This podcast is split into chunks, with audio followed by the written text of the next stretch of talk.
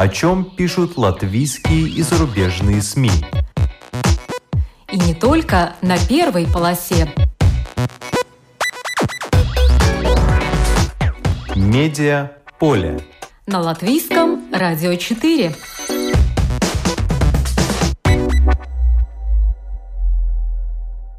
Здравствуйте! Вас приветствует Марина Ковалева. В эфире программа «Медиаполе». Апрельский номер журнала «Открытый город», несмотря на праздник, десятилетний юбилей, посвящен и теме коронавируса. Что думает о пандемии академик-вирусолог Ивар Калвич? По его мнению, как минимум два латвийских предприятия могут быстро наладить производство лекарства, которое продемонстрировало эффективность в борьбе с COVID-19. Однако для этого необходим госзаказ. Какие проблемы выявил переход на удаленное обучение школьников и что предпринимает сам журнал, чтобы удержаться на плаву и не растерять читателей? Об этом нам расскажет главный редактор журнала «Открытый город» Татьяна Фаст, которая вместе с Владимиром Вигманом возглавляет свое детище все эти 10 лет. Портал периодика ЛВ стал доступным для всех без всякой регистрации и платы, но только на время чрезвычайной ситуации. В архиве оцифровано более 1400 газет и журналов, начиная с 1748 года. Что конкретно можно почитать, нам расскажет руководитель цифровой библиотеки Латвийской национальной библиотеки Артурс Жогла. Как работает в эти дни в Латвии католическая радио Мария и чему можно научиться от святой Екатерины Сиенской, которая прославилась делами милосердия в XIV веке во время эпидемии чумы. Об этом нам расскажет автор программы «Больше тебя во мне» на радио Мария Сандра Прейса. Но вначале обзор некоторых других публикаций. В целях ограничения распространения коронавируса жителям Латвии рекомендовано оставаться дома и без особой надобности никуда не выходить. Но журнал «Майя Свесис» приводит такую статистику. В Латвии 35,5% жителей, то есть больше трети населения, живут одни, поэтому во время карантина многие могут чувствовать себя одиноко.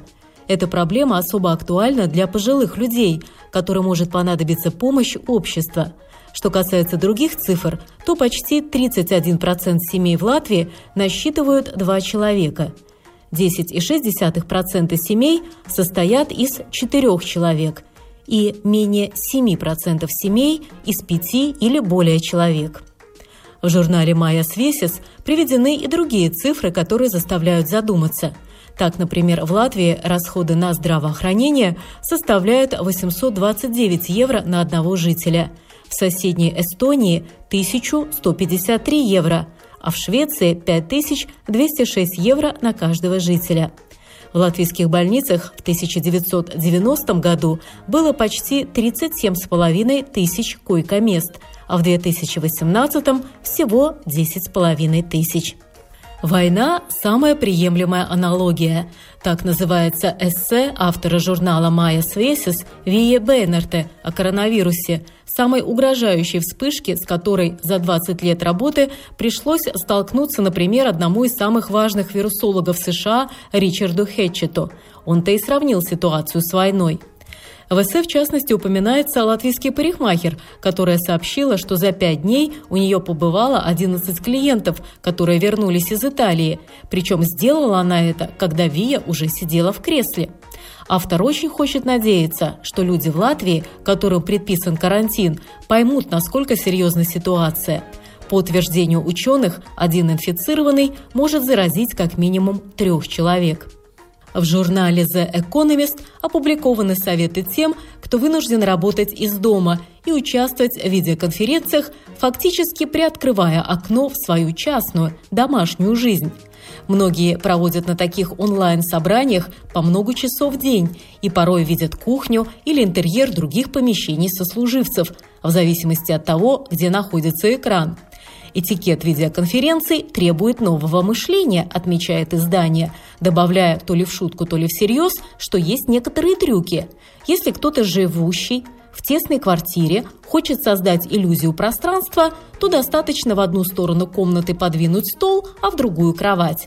А на окна можно повесить роллы с разными постерами или сельским видом, или с морским пейзажем и чередовать их во время видеоконференции с коллегами. Если вы более продвинуты в технических вопросах, то можно подключаться, изображая, что вы на борту своей яхты – можно также усилить впечатление о себе как об интеллектуале, расставив на полке книги определенных авторов, зная, что они попадут в кадр. Можно для солидности поставить как бы ненароком в угол комнаты клюшки для гольфа или лыжи, одолженные на время – Человечество сейчас сплотилось в борьбе против общего врага, и в это темное время жизненно важно придерживаться некоторых столпов нормальной жизни, в том числе показывая, что вы с этим справляетесь лучше, чем кто бы то ни был, заключает издание. От себя же хочется добавить – врать все-таки нехорошо.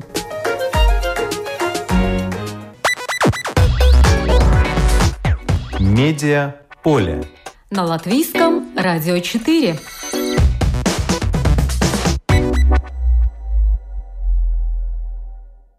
Вышел в свет апрельский номер журнала «Открытый город», который именно в апреле отмечает десятилетний юбилей. Но этот номер особый. С этого мы начали наш разговор с главным редактором журнала «Открытый город» Татьяной Фаст.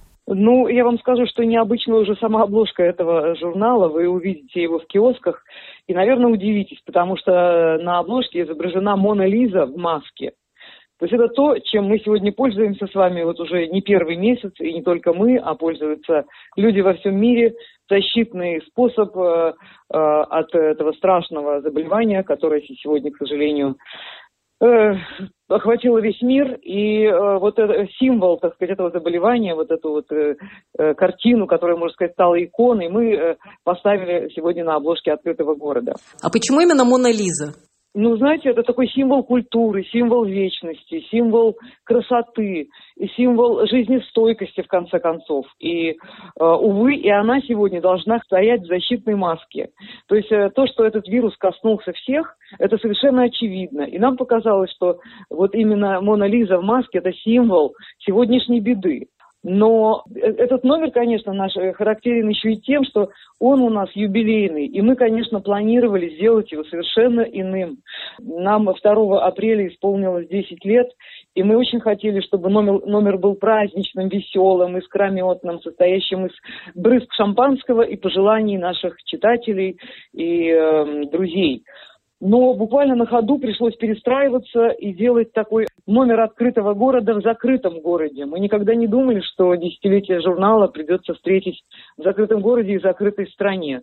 Но что делать? В общем, жизнь диктует э, свои условия, и этот вирусный карантин показал только весь ужас существования закрытого города. Мы сейчас не знаем, сколько все это продлится, но э, уже понятно, что жизнь после того, как город и страна откроется, она будет совершенно другой. Вот на мой взгляд, просто как после войны, потому что многие потеряют э, э работу, э, будет масса всяких перемен с бизнесами и со здоровьем в том числе.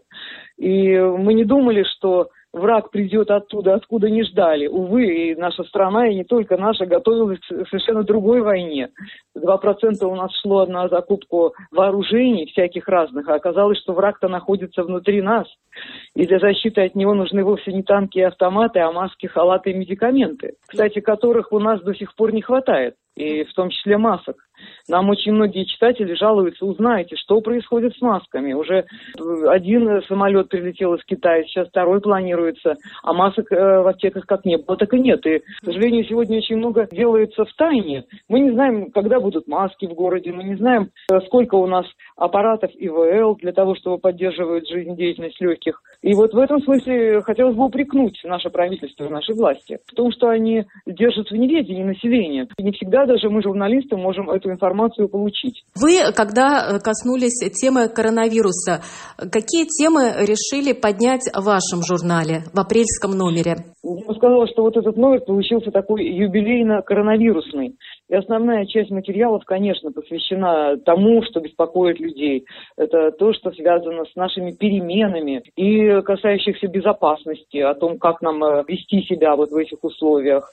Э, у нас замечательное совершенно интервью вышло с известным ученым, академиком Иваром Калвиншем, который дает свою оценку этой всей ситуации. Он человек, который всю жизнь, можно сказать, работает с вирусами и знает, как нужно вести себя в этих условиях.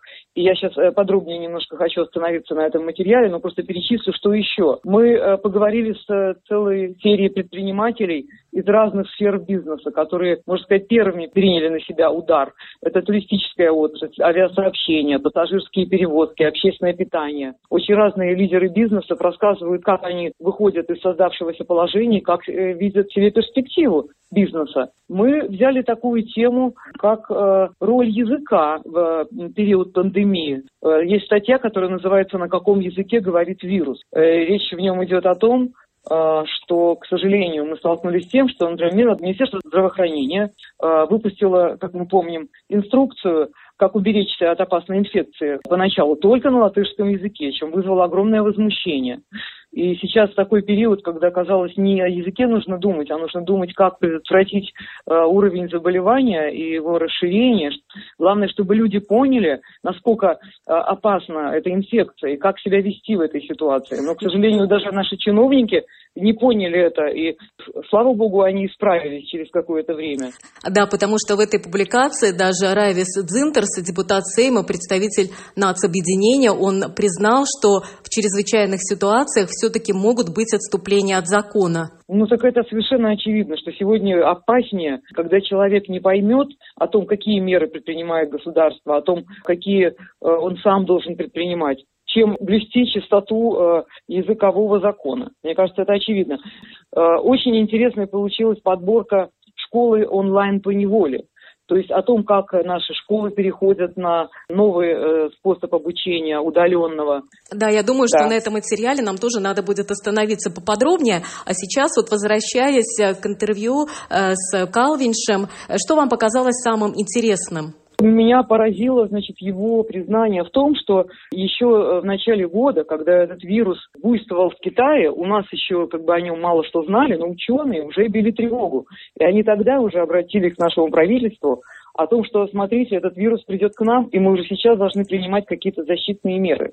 Так вот, Калвич говорит, что тогда им ответили, что не надо, не сейте панику, до нас он не дойдет. Кстати, вспоминая времена предыдущего кризиса, это 2008 девятый год, когда то же самое э, правительство говорило, что ну это все будет где-то далеко, это будет в Штатах, к нам не дойдет, это, это волна э, кризиса. Тем не менее, потом этот кризис так э, всех тряханул, что, к сожалению, поздно было уже принимать какие-то меры. А если бы приняли вовремя, может быть, могли бы остановить какую-то волну. То же самое и здесь. А, могли заранее закупить маски, могли заранее закупить какие-то средства защиты, халаты и так далее. И этого сделано не было. И вот э, академик э, Калвич как раз говорит, что меры правительство принимает, но, к сожалению, это полумеры. Но Латвия – это страна с большими э, традициями в области производства лекарств. Мы имеем крупные фармацевтические предприятия, которые производят лекарства. И, насколько я понимаю, академик Калвиш видит потенциал в этих предприятиях, и что они могут производить лекарства, которые могут помочь в этой ситуации. Да, вот не так давно команда ученых Латвийского центра исследования и изучения биомедицины заявила, что работает над созданием вакцины от коронавируса. Это ученые. Но Калвинш еще говорит о том, что очень многое могут сделать наши химики, наши фармацевты.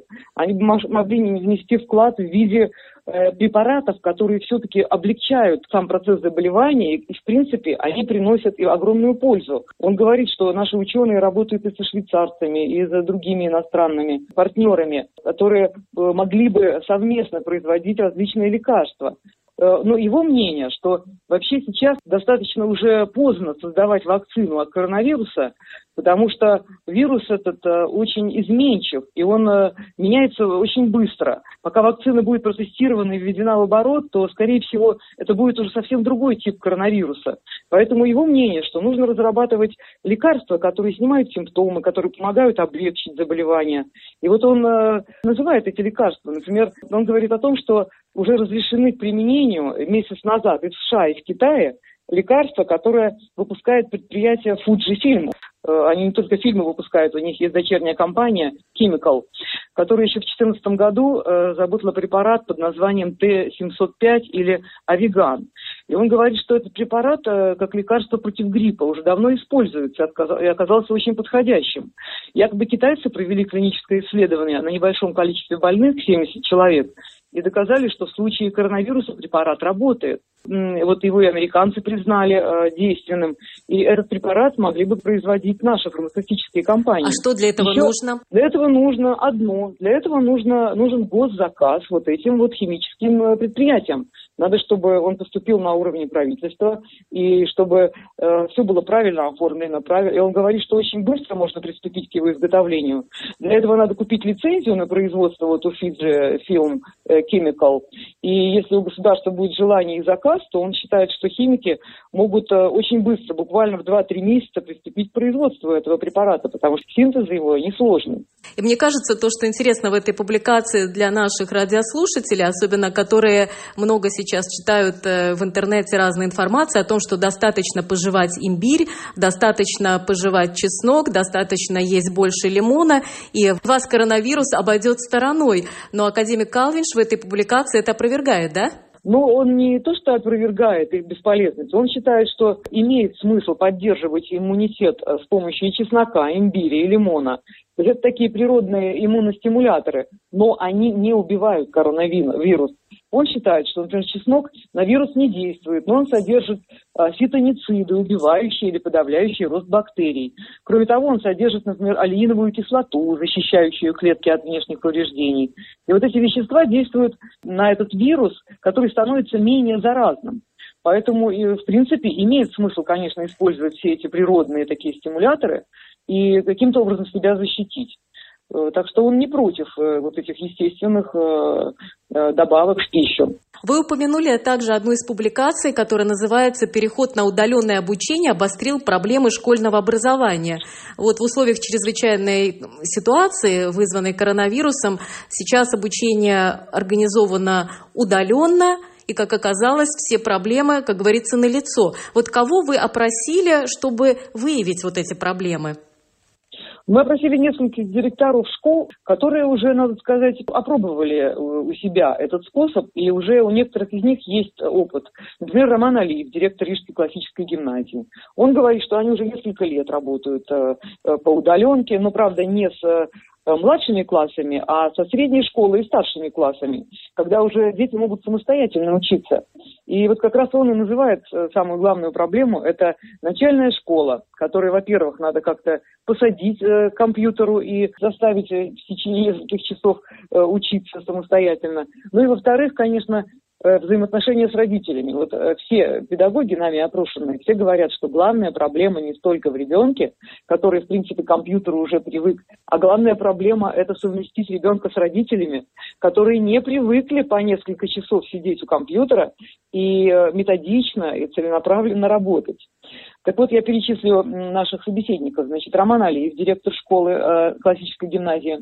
Эрнест Свиклис, директор э, Рижской 64-й средней школы. Э, Светлана Семенко, директор Залитутской гимназии. Лидия Кравченко, директор Рижской украинской средней школы. Э, Наталья Кубасова, директор Рижской 15-й средней школы.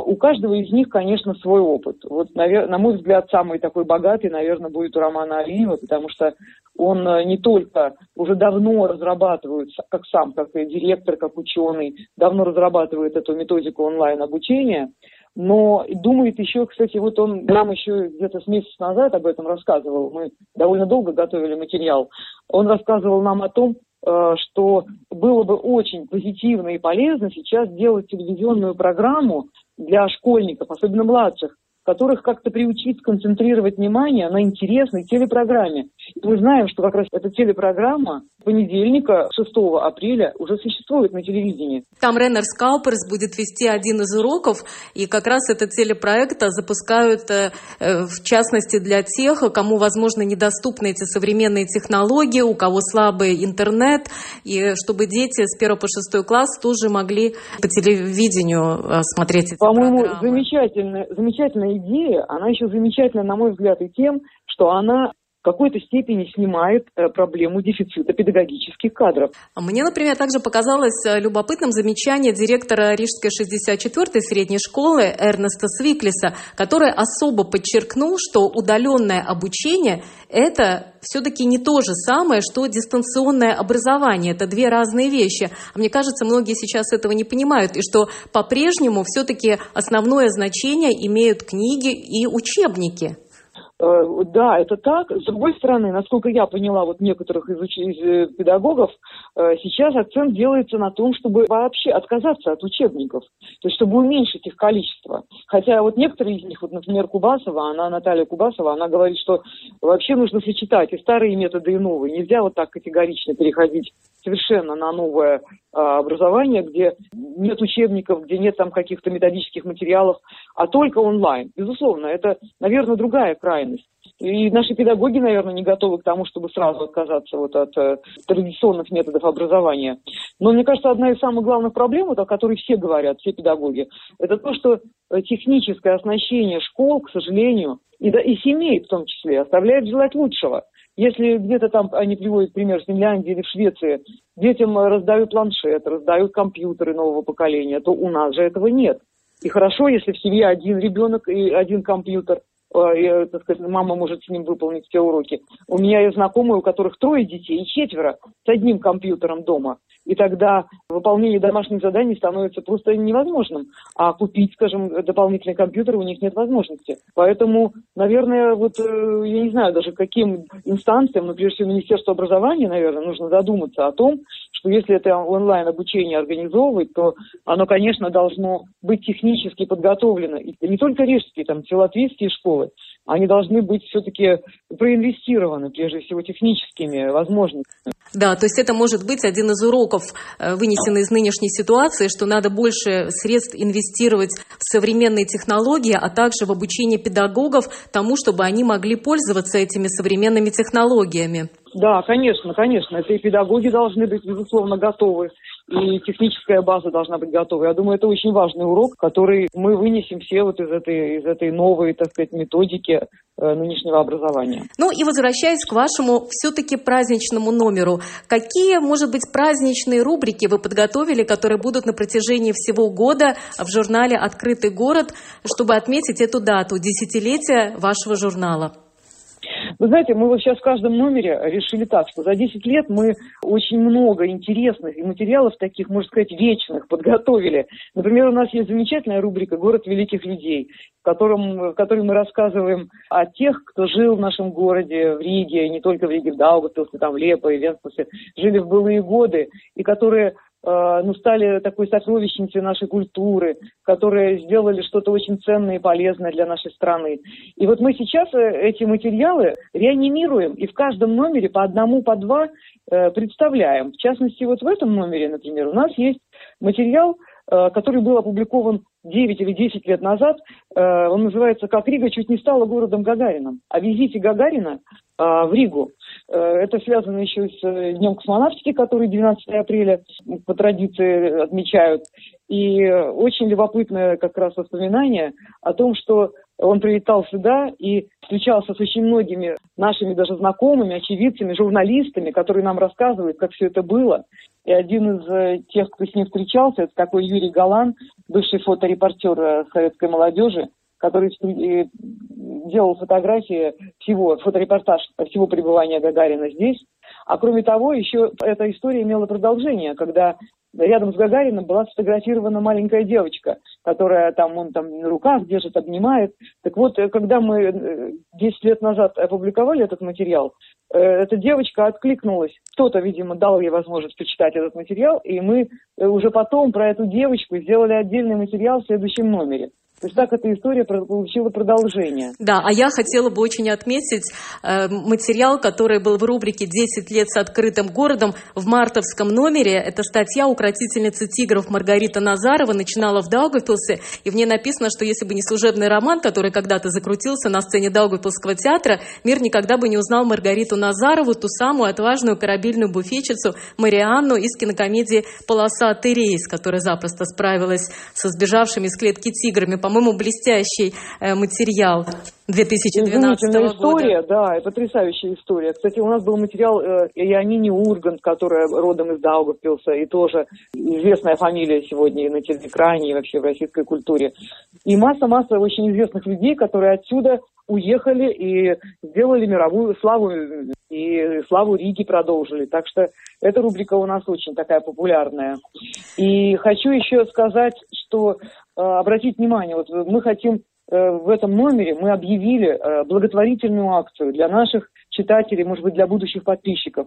Сейчас всем трудно. Трудно и нам, потому что пресса, как все знают, переживает тяжелые времена. Мы, в том числе, как и многие другие, Э, вынуждены были снять рекламу очень крупных компаний, которые хотели отрекламироваться до коронавируса, а сейчас э, вынуждены были эту рекламу отозвать. И тем не менее, мы выходим, будем выходить и предлагаем нашим читателям вот такую благотворительную акцию. За 5 евро сделать подписку на 3 месяца. Вот в этом номере, э, если люди зайдут в Нарвазен, они увидят, откроют и увидят, как это сделать, позвонив по телефону чтобы в это тяжелое время сидения дома людям было что почитать. Поэтому давайте поддерживать друг друга в эти тяжелые времена и читайте журнал «Открытый город». Ну что ж, спасибо, поздравляю еще раз вас с юбилеем. Желаю вам, конечно, выстоять в эти сложные времена, не потерять своего читателя и радовать по-прежнему нас своими интересными публикациями. Спасибо большое. Это была Татьяна Фаст, главный редактор журнала «Открытый город». Медиа поле. На латвийском радио 4.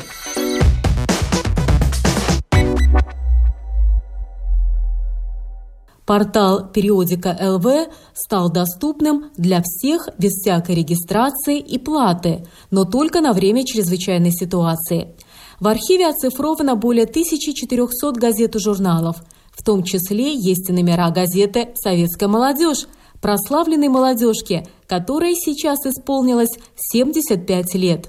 Что еще можно почитать на этом сайте, нам расскажет руководитель цифровой библиотеки Латвийской национальной библиотеки Артурс Жогла. Расскажите нам, пожалуйста, поподробнее о возможности получить бесплатный доступ к порталу периодика ЛВ. С 25 марта у нас полностью свободный доступ всем газетам и журналам, которые есть в этой странице. И я, я бы сказал, что это примерно 75-80% из э, всех журналов и газет, которые когда-либо издавались в Латвии. А сколько всего у вас периодических изданий в библиотеке, в зале периодики? Ну, мы обычно считаем страницы, там так нам легче, и я бы сказал, что у нас примерно 8 миллионов страниц э, с периодикой. Это где-то 2000 разных э, названий. Ну, практически все э, издания, которые издавались в Латвии, в том числе и русскоязычные, есть газеты на немецком, на польском, практически все, все газеты, которые издавались в Латвии. Какой период они охватывают? А самые первые газеты у нас э, издавались э, с середины 18 века и практически до, до наших дней. Какие из современных изданий на русском языке доступны в зале периодики и на портале периодика ЛВ? Ну, у нас э, в зале будут доступны, когда закончится этот период карантина, будут э, доступны все газеты, которые сейчас издаются в Латвии, а именно в периодике ЛВ э, доступны, ну, чуть более исторические издания, например, «Советская молодежь» и некоторые другие главные, главные газеты, которые издавались в Латвии. Э, по вашему опыту, какие самые популярные газеты и журналы у читателей в Латвии? Ой, так трудно сказать, но мы видим, что в основном читатели в электронной форме ищут э, какую-то информацию о предках, э, и ну, это можно найти практически в любом, э, любой газете. А, а, а теперь, когда мы открыли этот полный доступ, то мы уже сразу видим, что люди интересуются про э, те газеты, которые до сих пор не были доступны. Например? Практически все газеты, которые издавались после 1950-х годов, э, это та же самая, наверное, советская молодежь и э, латышские издания «Цине», «Подоме Яунутне», и также региональная пресса, которая до, до сегодняшнего дня не была в публичном доступе. Э, сейчас очень много свободного времени и есть время также читать толстые журналы. Вот э, какие сейчас э, наиболее популярны именно из толстых журналов? Ну, у нас много так называемых литературных э, изданий, где ну, есть и романы. Э, был у нас такой Карлкс и Даугава, и Авоц. Я думаю, что этих журналов больше будут читать, я, я так думаю. Что нужно сделать, чтобы получить свободный доступ к порталу периодика.лв? Ну, на этот период карантина нужен только компьютер, доступ к интернету, и э, этот доступ уже возможен. Там не надо регистрироваться, там ничего э, специального делать не надо, только надо зайти на страницу, и уже все будет доступно. То есть не надо, получается, никакой код? Нет, нет, Просто вы идете в страницу, и там все уже будет доступно. Что еще доступно отдаленно? Ну, мы сейчас работаем на, на том, чтобы были доступны также и наши оцифрованные книги, но там еще ведутся разговоры с издателями ну, про этот доступ. Но если получится, то и книги тоже будут э, также доступны, все, которые мы оцифровали. А что вы сами читаете в эти дни? Я в основном читаю э, э, электронную почту, потому что у нас был очень-очень такой период, когда мы много работали над, над тем, чтобы получить этот доступ. Так что пока, пока я читаю только документы и э, электронную почту, но я, я, я надеюсь, что может в субботу, воскресенье получится что-то почитать тоже. Некоторые утверждают, что вот этот период – это золотой период для книги. У людей появилось больше времени, и люди больше читают. Вы согласны с этим утверждением? Да, я абсолютно согласен, да. И я надеюсь, что будут больше читать и, и не, не только ну, рабочие, но и, но и ученики, и студенты. Так что мы уже видим, что у нас э, почти десятикратно увеличился объем читателей в электронной форме, так что мы это видим, что читают больше, да. Это за какое время увеличился в 10 раз? Ну, буквально за, за этот день, как, как мы открыли этот доступ, так мы видим, что увеличился, увеличилось количество читателей в электронной форме. Что бы вы хотели всем нам пожелать в эти дни? Э, здоровья, конечно, здоровья и пользуйтесь этим временем, чтобы почитать что-то интересное и полезное. Спасибо вам большое и здоровья вам. Да, спасибо. Это был руководитель цифровой библиотеки Латвийской национальной библиотеки Артурс Жогла. Медиа поле. На латвийском радио 4.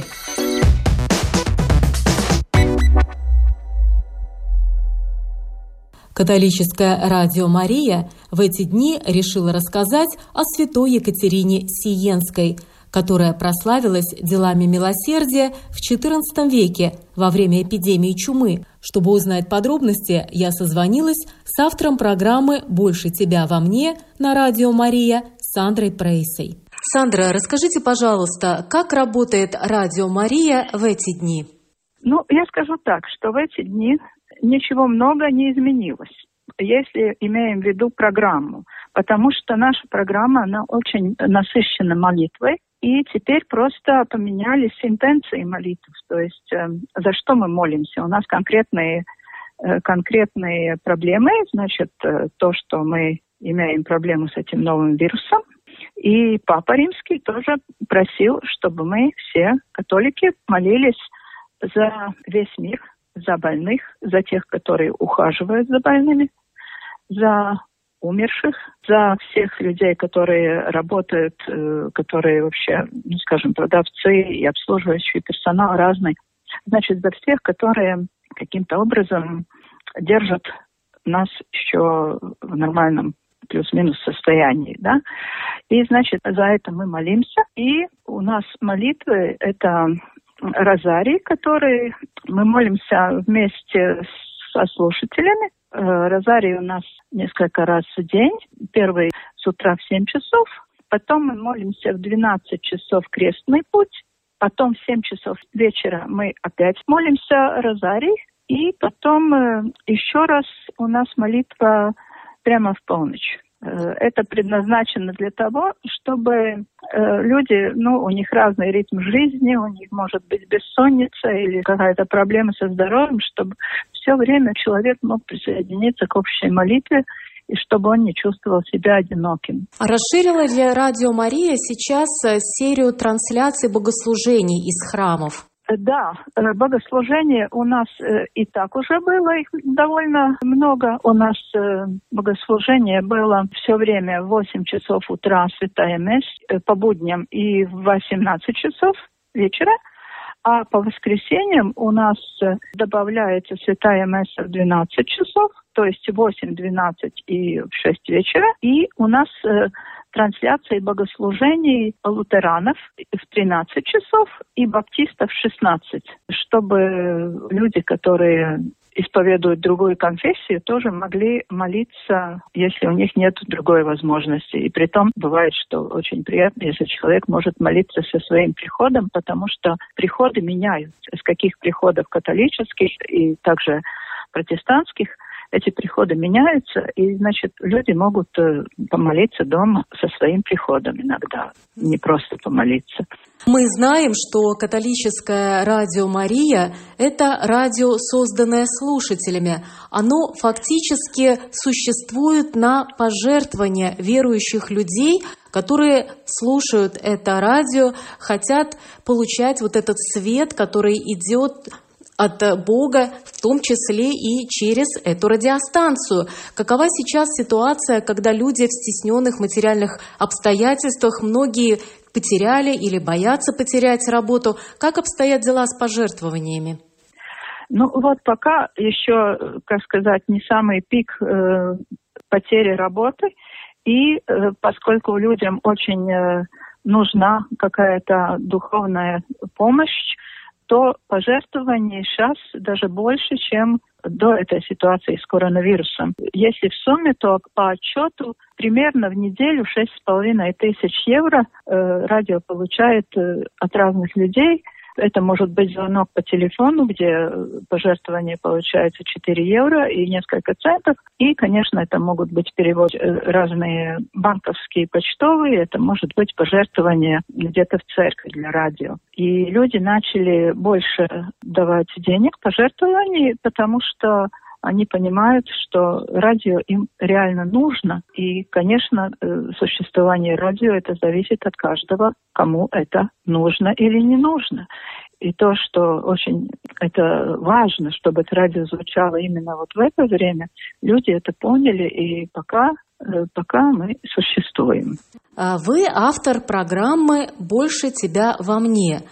На что вы лично решили обратить внимание в эти непростые не только для Латвии, но и для всего мира дни? Ну, в связи с тем, что сейчас великопостное время, то у меня подготовлены были э, передачи на тематику «Дел милосердия». И я использую материал о святой Катерине Сиенской, которая жила в XIV веке в Сене, в, в Италии, и которая знаменита с такими очень э, серьезными милосердными делами, и с этим связаны даже чудеса, которые она имела в своей жизни, где она помогла вылечиться людям, которые ну, которых вылечить в то время нельзя было, и у нее было такое очень самоотверженное отношение к больным.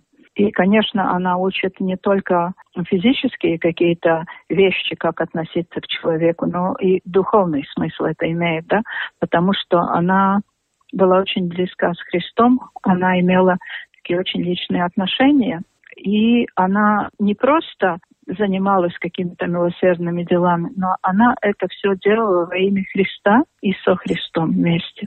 И поэтому это как бы помогает людям в это время не потерять связь духовного с физическим и как бы одухотворить э, болезнь, одухотворить вот все это время, все эти жертвы, которые мы должны нести, и свои болезни, и то, что мы должны дома находиться, и то, что мы должны думать не только о своем здоровье, но не заразить другого – это тоже дело милосердия. А вы могли бы привести какой-нибудь эпизод из э, жизни Екатерины, который был бы очень назидательным именно для нашего времени? Я сейчас как раз занимаюсь э, переводом фрагментов из э, книги «Легенда майор». Это биография Катерины Сенской, которую написал ее духовник. И он рассказывает в этой книге как она своими молитвами э, помогла выздороветь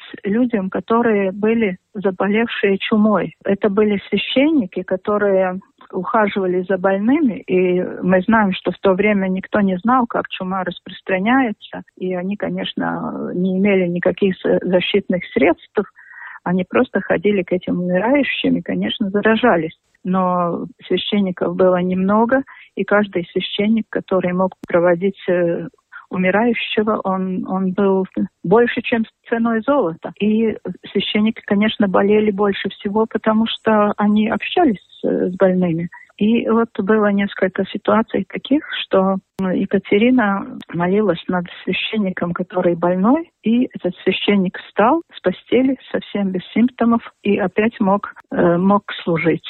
И один из этих э, священников, которых она подняла с постели совсем больного, и он выздоровел. Это как раз этот духовник, который написал книгу. Это Раймонд Капуи, Капуйский Раймонд, брат доминиканец того же города, где Катерина, и какое-то время он был ее духовником.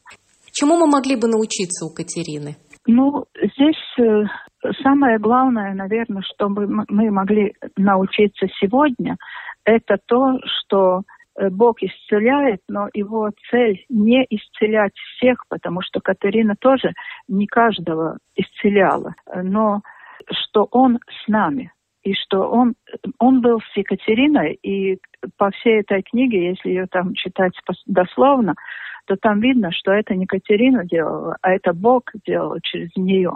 И что Бог всегда с нами. И что Бог, э, Он э, не какой-то там чудотворец э, или, не знаю, какой-то циркач, который делает чудеса, но он соболезнует нам, он всегда с нами, и в такие трудные моменты, и перед смертью, и во время смерти, он с нами. И самое главное, наверное, что мы можем от Екатерины научиться, это то, что не забывать, что Бог с нами, полагаться на Него, и делать все, что в наших силах, а то, что мы не можем, конечно, там уже Божья воля, просто исполнять Божью волю и от себя делать столько, сколько мы можем. И что бы вы хотели пожелать э, латвийцам в эти предпасхальные дни? Ну, я бы хотела пожелать, чтобы они не боялись, чтобы они были спокойны, что Бог с ними. Ну, и если мы верим в то, что Христос воскрес, то мы знаем, что смерть — это не конец.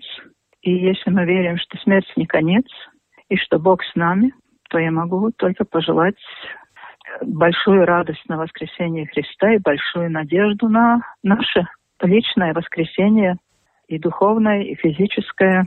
Ну, как-то так. Спасибо.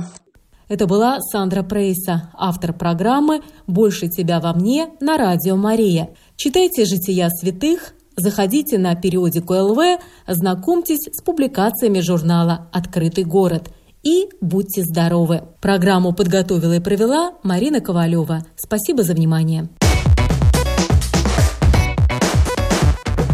О чем пишут латвийские и зарубежные СМИ? И не только на первой полосе. Медиа поле. На латвийском радио 4.